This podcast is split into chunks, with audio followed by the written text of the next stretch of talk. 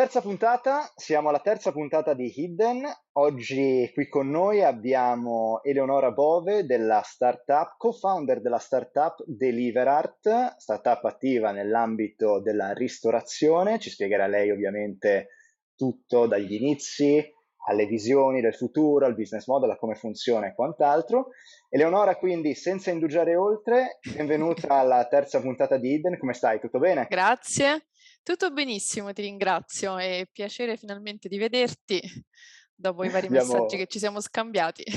esatto, abbiamo organizzato la puntata con un pochino di fatica anche perché è molto impegnata e quant'altro. Tu di dove sei, Eleonora? È vero, è vero, io sono abruzzese, però non, non, emerge subito perché vivo a Roma, l'azienda si trova a Roma, quindi ormai questa è diventata la mia casa. Come background, tu, visto che hai un background abbastanza lungo nell'ambito della comunicazione e quant'altro, ci puoi raccontare molto brevemente di cosa ti occupavi prima di avviare questo progetto imprenditoriale? Sì, volentieri. Allora, io ho sempre lavorato nella comunicazione, poi in diversi ambiti perché mi è sempre piaciuto cambiare. Ho iniziato in una piccola agenzia che faceva, diciamo, da supporto per una business school, quindi continuando a lavorare idealmente col target di cui facevo parte, quindi ragazzi, e mi sono appassionata di digital, quindi è diventato, diciamo, la mia occupazione principale, quindi digital in tutti i suoi ambiti e non ho mai preferito uno versus l'altro. E mi sono specializzata nel content nel tempo ho lavorato anche per grandi aziende di consulenza o anche in altri settori come vendita diretta e seguendo sempre con, diciamo, con un occhietto la, l'innovazione e il mondo delle start-up con cui ho avuto anche a che fare in una delle mie esperienze lavorative direttamente. Difatti collaborai con uno dei primi, diciamo, acceleratori italiani che hanno fatto poi la storia, quello di Telecom, Team. Mi è piaciuto così tanto che mi era rimasto il pallino del, dell'imprenditoria nel 2014 quindi ti sei avvicinata al mondo, al mondo startup, hai cominciato a, sì. a vedere com'era pur non avendo diciamo, competenze dirette né nel coding, o nello sviluppo, insomma non sono un tecnico. Poi eh, diciamo la vita mi ha portato a, a, contatto con il mio attuale co-founder Brian, in quanto ho sempre diciamo oltre al mio lavoro principale fatto delle piccole consulenze per mantenere un po' il contatto con la realtà. Il food è stata sempre una mia passione. Nel 2018 più o meno, verso la fine del 2018, stavo collaborando con una, una pizzeria di Roma tra le altre, cui stavo dando una mano appunto proprio per la comunicazione digitale.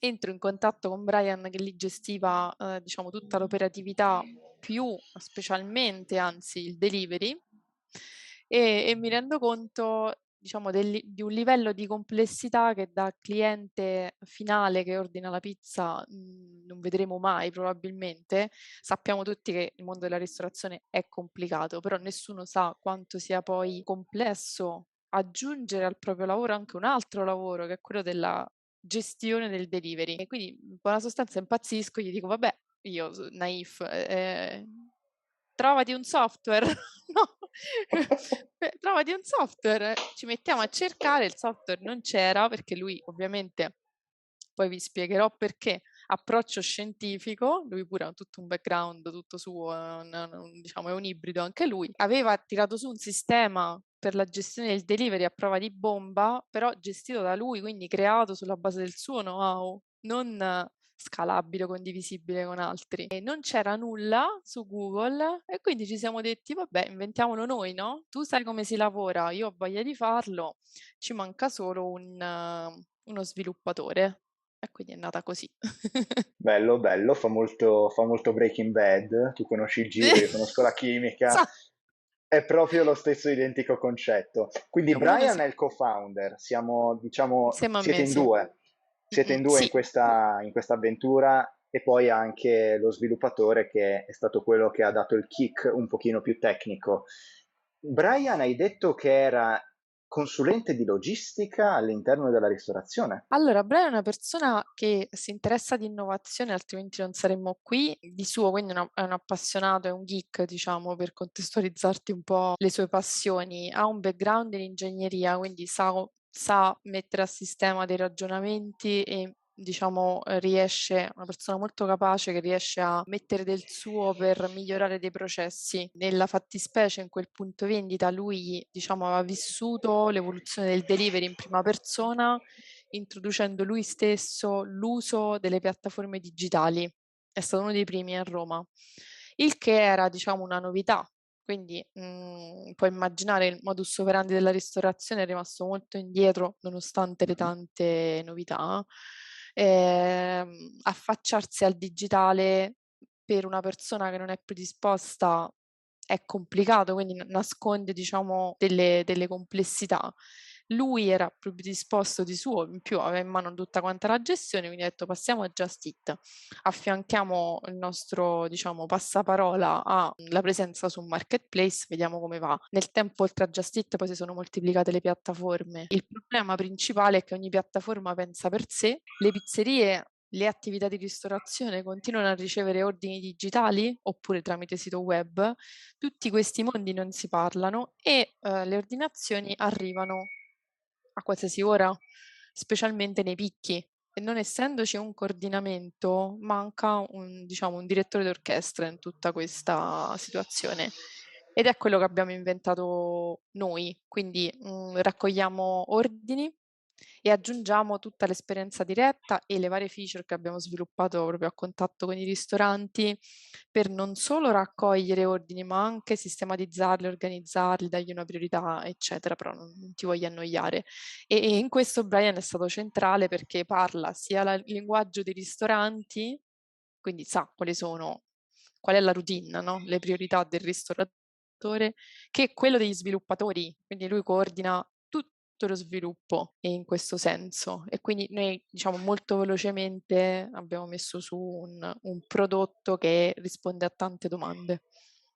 Certo, è una figura ibrida, notoriamente le figure ibride nelle startup hanno una potenza di fuoco incredibile da questo punto sì. di vista, sono quelli che fanno, come dicevi tu, proprio i collanti, i ponti di collegamento tra più vertical. Poi immagino mm-hmm. che anche Brian ha una conoscenza tecnica di suo che ha potuto anche dare per poi scalare attraverso un team magari eh, di sviluppatori in questo caso. Ed è molto sì. interessante perché quando io ho spulciato il vostro sito e ovviamente ho visto i vostri video di presentazione che spiegano tra l'altro in maniera molto buona la vostra, la vostra value proposition. Questo immagino che sia un'opera tua, visto che ti occupavi di comunicazione e ti occupi tuttora di comunicazione, quindi complimenti, si capisce Grazie. veramente, veramente bene.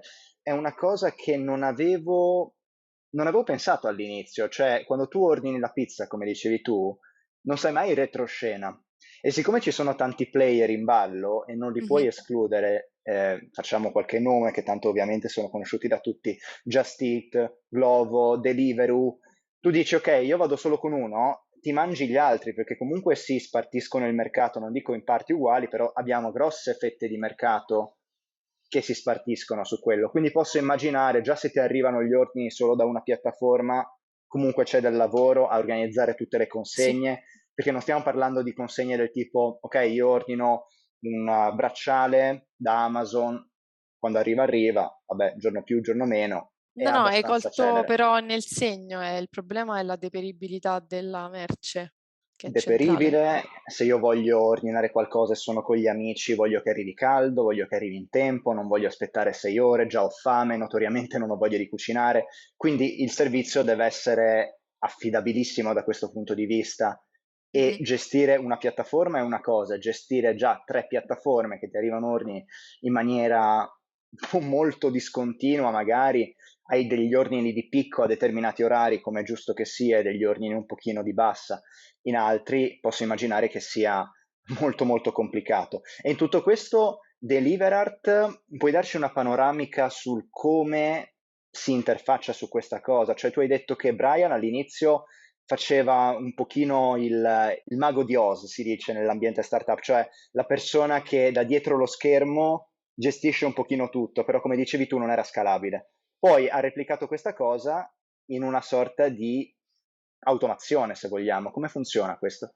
Certo, eh, noi hai detto giustamente tu, abbiamo introdotto dei livelli di automazione non solo eh, nella gestione dell'ordine, ma anche nell'evasione della consegna.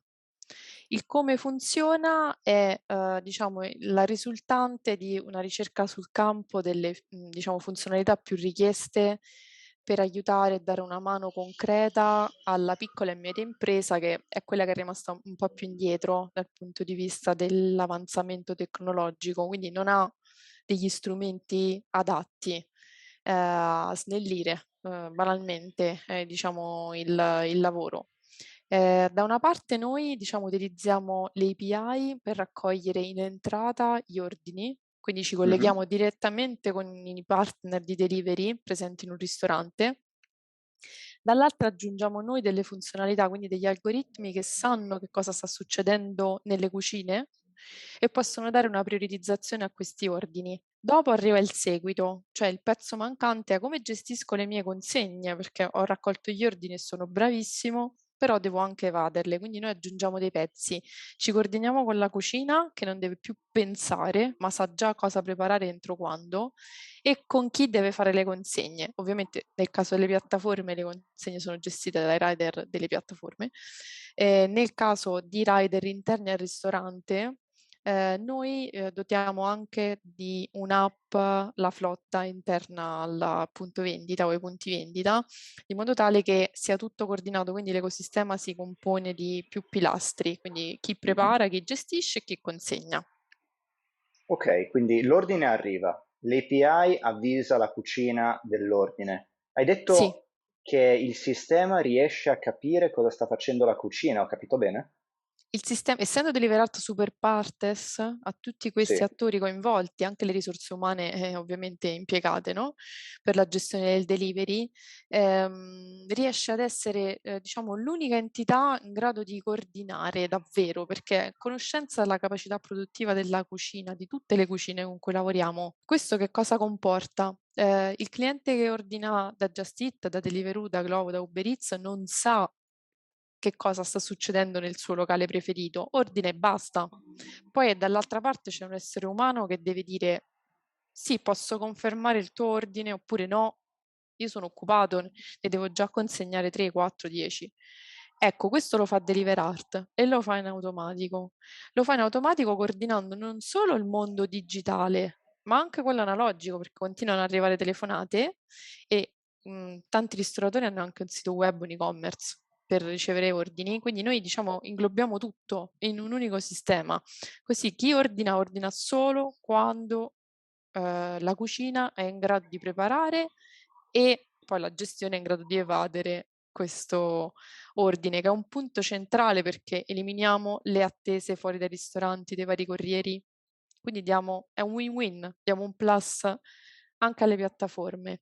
Il cliente eh, non vede disattese le sue aspettative, tutti sanno cosa devono fare, quindi diciamo è un sistema che eh, in questo modo è oliato, quindi noi non destituiamo lo status quo, chi ordina ordina come vuole dalla sua app preferita, continuerà a farlo, ma diciamo adesso noi abbiamo introdotto un livello in più che è quello del eh, coordinamento di tutti questi diciamo input in entrata e in uscita, perché un altro punto centrale è il ristoratore si deve interfacciare con queste piattaforme perché la sua presenza digitale consta di un menu, quindi di informazioni che lui deve aggiornare.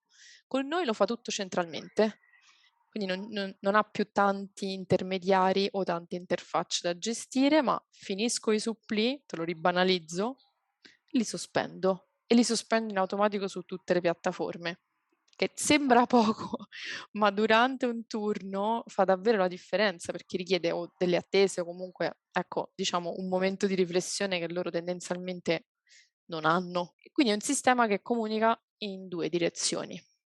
Esatto, è bidirezionale, questo lo rende estremamente interessante, quindi io da cliente posso ordinare, il ristoratore può aggiornare tutto, Sì. ovviamente con un unico comando, il che lo rende veramente incredibile. Ti faccio una domanda scomoda. Mio zio Pippo non ordina dall'app, chiama il ristorante. Cosa deve fare il ristoratore? Il ristoratore che ha Deliverart può registrare eh, molto facilmente i dati di zio Pippo se è la prima volta che chiama Quindi si occuperà di prendere la sua ordinazione e capire dove la deve consegnare. Dal momento in cui è registrato eh, il nominativo, la volta successiva riuscirà a prendere l'ordine, diciamo, con un terzo del tempo che normalmente impiega per prendere una telefonata, perché gli basterà un clic per richiamare tutti i dati del cliente che diventa suo proprietario in questo caso, altro grande cambiamento, magari anche fare upselling, quindi proporre altre cose perché ha tutti i dati dell'ordine precedente. Si crea in questo modo un sistema virtuoso dove risparmi tempo, Deliverart ti suggerisce in tempo reale gli orari disponibili per la consegna perché calcola già la distanza dal punto vendita rispetto al cliente. Quindi, diciamo, in un secondo, per stringere, so già cosa devo fare, cosa posso proporre e dove devo andare. Se uh, ho un ordine contiguo a quello di zio Pippo, è Deliverart stesso che ti propone guarda che tu puoi uscire una sola volta con un solo corriere per fare due o tre consegne, poi dipende dai casi, magari con col poké posso fare un giro più lungo o con i sushi rispetto alla pizza, perché eh, essendo che noi gestiamo anche la logistica, ottimizziamo pure quello, altrimenti diciamo senza, senza tecnologia eh, il ristoratore grazie alla sua esperienza, avrebbe dovuto calcolare mentalmente tempi, distanze, disponibilità dei corrieri, della cucina, aggregazione di più consegne in una perché magari è particolarmente bravo e si ricorda la via oppure è un cliente abituale. Tutto questo, tutte le operazioni ripetitive spariscono, quindi fa tutto Deliverart. Io spero, guarda, che, che, gli ascoltatori da casa riescano a vedere il valore di questo, perché ti dico, io per un breve periodo ho lavorato in un ristorante come facciamo un po' tutti quando ci manteniamo con gli studi, facciamo i classici lavori, sai, cameriere, lavapiatti e quant'altro. Durante gli orari di punta, fare calcoli e radici quadrate di dove, non le fai, non, non le puoi fare, è impossibile. Per quanto una, uno possa essere schillato, ha il, il ristorante da 25 anni, è, è, una ressa, cioè la gente che arriva, posso pagare alla romana, posso pagare con la carta, arriva quello a cui devi prendere il giubbotto e No, non sì, ce la sì, puoi sì. fare, non ce la puoi fare. Sì. Questa cosa qua veramente stringe tantissimo i tempi che passi sulle operazioni ripetitive e dall'altra parte invece ti dà un risultato incredibilmente efficace per quello che è, mantenendo al massimo anche eh, il, um, la qualità e tutto quanto. Quindi, ok, eh, abbiamo risolto anche il dilemma di, di zio Pippo, che salutiamo per carità.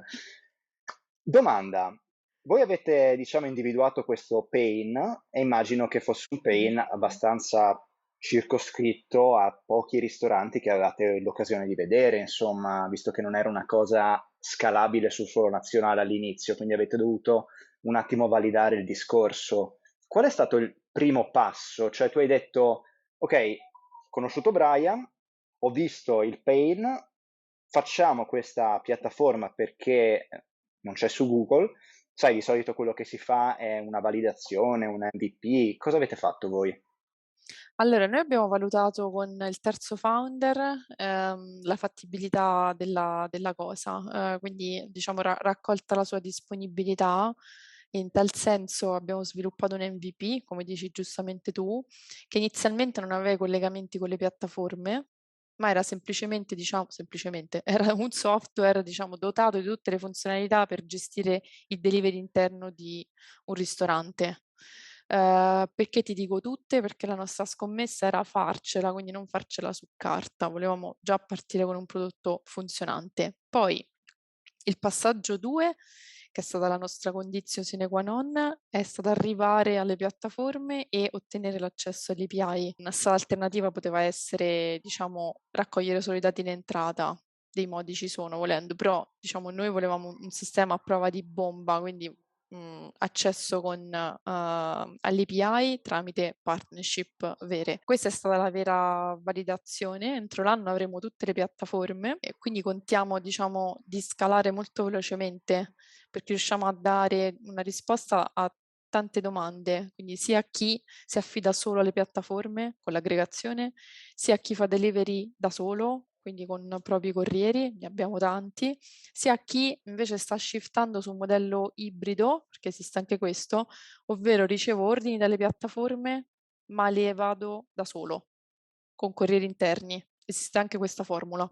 non, ripeto, noi da cliente finale non ce ne accorgeremo mai, però è quello che sta accadendo, quindi è un mercato in evoluzione continua che anche noi insomma eh, seguiamo nel day by day perché ha sempre più richieste, il ristorante non sa eh, come tecnologicamente noi possiamo aiutarlo, la nostra missione è anticipare, eh, anticipare le, le difficoltà, che è quello che stiamo facendo. Quindi in questo momento diciamo copriamo tutti i need, telefonate incluse, che costituiscono ancora lo l'80%, 74 dati FIB dell'anno scorso, per cento degli ordini in entrata in un ristorante. Capisci, quindi zio Pippo comunque è molto presente. Zio Pippo chiama vogliamo. sempre. Sempre, sempre Mangia tantissimo. Madonna, e quindi chiamando giustamente uno si interfaccia anche alla piattaforma e, e ci siamo. Quindi il core principale di tutto è stato proprio intanto garantirsi l'accesso con l'API bidirezionale subito sì. Sì, sì. alle varie piattaforme. Poi siete andati giustamente dai primi, chiamiamoli, so che i puristi della lingua italiana qua mi crocifiggeranno, però nel mondo startup si parla in inglese, gli early adopters giustamente. Assolutamente. Chi sono stati questi, questi primi ristoranti? Cioè riuscite a capire magari ristoranti più etnici o ristoranti più tradizionali? Pizzerie, fast food, cibo notoriamente da sport, quale kebab per esempio, sushi o poké? Mm, è stato subito un mix anche tra gli early adopter, i nostri fedelissimi che ringrazio perché eh, continuano a testare diciamo, i nostri esperimenti.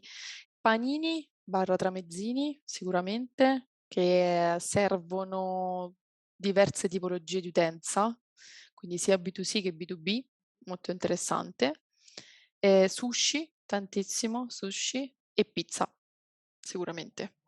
Tradizionali proprio, cioè le cose che, che uno pensa proprio cibo, cibo a domicilio. Magari sì. per ristoranti un pochino più o tradizionali o mh, sai, quelli tipici, magari dice più l'esperienza di andare in loco e di conseguenza magari forse con le consegne da sport o con le consegne, mm-hmm. scusa, a domicilio, forse eh, anche loro non sono tanto inseriti, però diciamo che, che ha un certo senso su di questo. Il tutto quanto, quando è partito? Cioè quando è che avete dato il via? Nel senso, di solito quando la startup si dà il via, il punto di non ritorno è SRL. Cioè, quando avete dato la SRL? allora, la SRL è 2019, che è un anno che abbiamo passato a concludere lo sviluppo, quindi un po' di fine tuning, e um, abbiamo iniziato uh, a, a, diciamo, commercializzare eh, il prodotto, quindi a, ci siamo affacciati davvero sul mercato con un'offerta durante la pandemia, quindi 2020, imparando a vendere totalmente da remoto, quindi è stata una bella sfida non scontata con la ristorazione, tra l'altro. Sì, appunto dalla seconda metà del 2020. Quindi dalla seconda metà del 2020 siete partiti, diciamo, più, più in bomba. Sì. Si può dire. Sì. Ok, quindi la, la startup adesso ha circa un paio d'anni, se vogliamo, sì. ufficialmente. Sì. Siamo al secondo anno. Come stanno andando adesso le revenue? Sta andando tutto molto bene, anzi tipicamente il periodo estivo è quello un po' più di magra per il delivery perché eh, tutti amano stare fuori, cioè, c'è poco lo stare in casa e ordinare, invece continuiamo a ricevere richieste e lo stiamo attribuendo molto alla consapevolezza che si è diffusa purtroppo eh, durante appunto l'emergenza sanitaria, in quanto mh, credo che anche i ristoratori abbiano diciamo compreso la necessità di pianificare per tempo il lavoro e si sono molto aperti alla, alle novità. Quindi lo dico sottovoce, però sta andando molto bene anche in questo certo. periodo. Benissimo, quindi diciamo che il mercato c'ha trazione in questo caso e possiamo contare su una crescita. Siete partiti in bootstrap o siete andati subito a cercare dei round di finanziamenti? Bootstrap, per chi se lo stesse chiedendo, è quando si parte da soli con i soldi, diciamo, di tasca nostra o quei soldi di chi ci sta intorno, quindi classici amici, famiglia e quant'altro. Allora, inizialmente è stato un um, mix con prevalenza di bootstrap e um, poi eh, abbiamo diciamo, mh, mm, cercato altri fondi presso eh, investitori privati barra anche persone vicine. E l'anno scorso invece siamo stati mh, mm, investiti, brutto dirlo così, ha investito in noi Techstars che è un fondo americano con un programma di accelerazione. Quest'anno siamo eh, invece alla ricerca di mh, diciamo una formula più snella eh, di investimento con strumenti finanziari partecipativi. Per chi se lo stesse chiedendo, anche qui diciamo, è un veicolo che eh, riporta in Italia uh, una formula di investimento molto veloce che negli Stati Uniti è ben diffusa, dove eh, investo diciamo, una somma di denaro oggi per convertirla in quote in, un secondo momento, al primo momento di capitale, ovviamente a fronte di una scontistica per chi ha creduto nella potenzialità del progetto. Questo diciamo al momento è il nostro approccio e poi mh, credo che il prossimo anno sarà la volta di fondi investimento più tradizionali. Mm-hmm. Stai parlando di stock options in questo caso? Sì. Essenzialmente sono stock options, quindi sì, avere lo sconto su una possibile eh, entrata in partecipazione futura. Gli investimenti che avete, che avete tirato su fino adesso sono stati in equity, quindi avete ceduto delle quote di società, oppure sono stati a titolo di debito? In equity in equity, quindi avete comunque diluito diciamo un po' di più la torta aziendale in questo caso. Sì. Quindi attualmente sono i venture e gli investitori privati che hanno eh, qualche quota della società in questo momento. Sì, okay. però siamo stati, è stata diciamo la sfida di chi fa impresa è tenere in casa il più possibile le quote. Eh, quindi devo dire siamo, in questo siamo stati bravi, anche se non è stato facile. Eh, quello sì, magari l'errore che si può fare all'inizio è cedere troppa equity in cambio di una grossa somma che giustamente gli investitori vogliono perché l'idea deve essere ancora provata. Voi immagino che siete andati a cercare investimenti quando ormai l'idea era provata, quindi stavate acquisendo traction e magari avevate qualche, qualche ricavo. Metrica in più. Mm-hmm. In modo tale sì. che l'equity ceduta non fosse così eh, dispersiva in questo caso. Quanti siete in team adesso?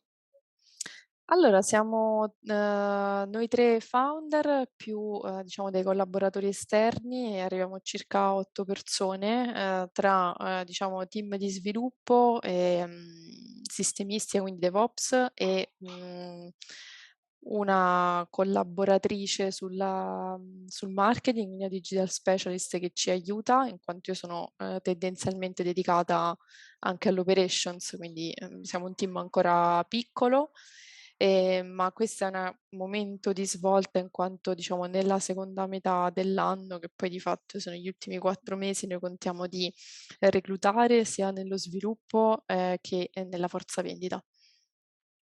Bene, quindi posizioni aperte, occhio a chi ci sta ascoltando, CV come se piovessero. Ve ne arriveranno tantissimi adesso. Va bene, ultimissima domanda, visione per il futuro. Mm-hmm. Così secca? Sì, così secca, cioè da qui a altri 3-5 anni la classica visione. Dove si vuole portare Deliverart? Vogliamo stare sul suolo nazionale? Vogliamo espanderci fuori?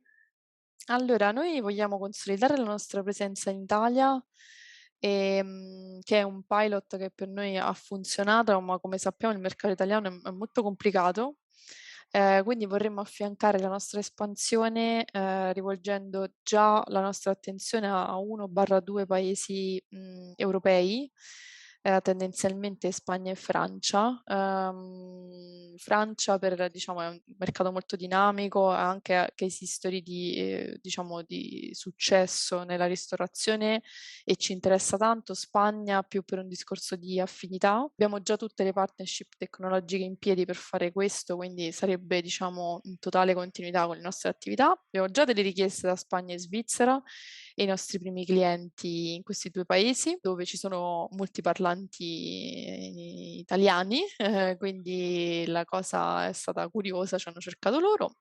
Nelle cucine si parla italiano, ovviamente. È un po' di nazionalismo, e... la cucina italiana, dai. È... Esatto, esatto. E poi vorremmo anche pianificare per un'espansione negli Stati Uniti. Sì. Bene, ambiziosi. Assolutamente, beh, lì immagino cibo da sport barra takeaway barra domicilio, cioè alla fine sono, sono quasi i king indiscussi loro su sì, questa sì, cosa, assolutamente. sicuramente un mercato florido. Va benissimo. Eleonora, grazie mille davvero per, per questa chiacchierata, è stato grazie veramente un piacere, è stato fantastico. I miei migliori auguri con questa, con questa avventura. Adesso quando ordinerò su Just Eat o su Glovo, su Deliveroo, chiamerò un ristorante per farmi consegnare a domicilio, so quello che c'è dietro e, quando arriverà la persona a consegnarmi la pizza, di, grazie, grazie. E fai, fai complimenti per la logistica, grazie mille. non si finisce mai di imparare. Grazie e buona Grazie serata. Altrettanto, a presto.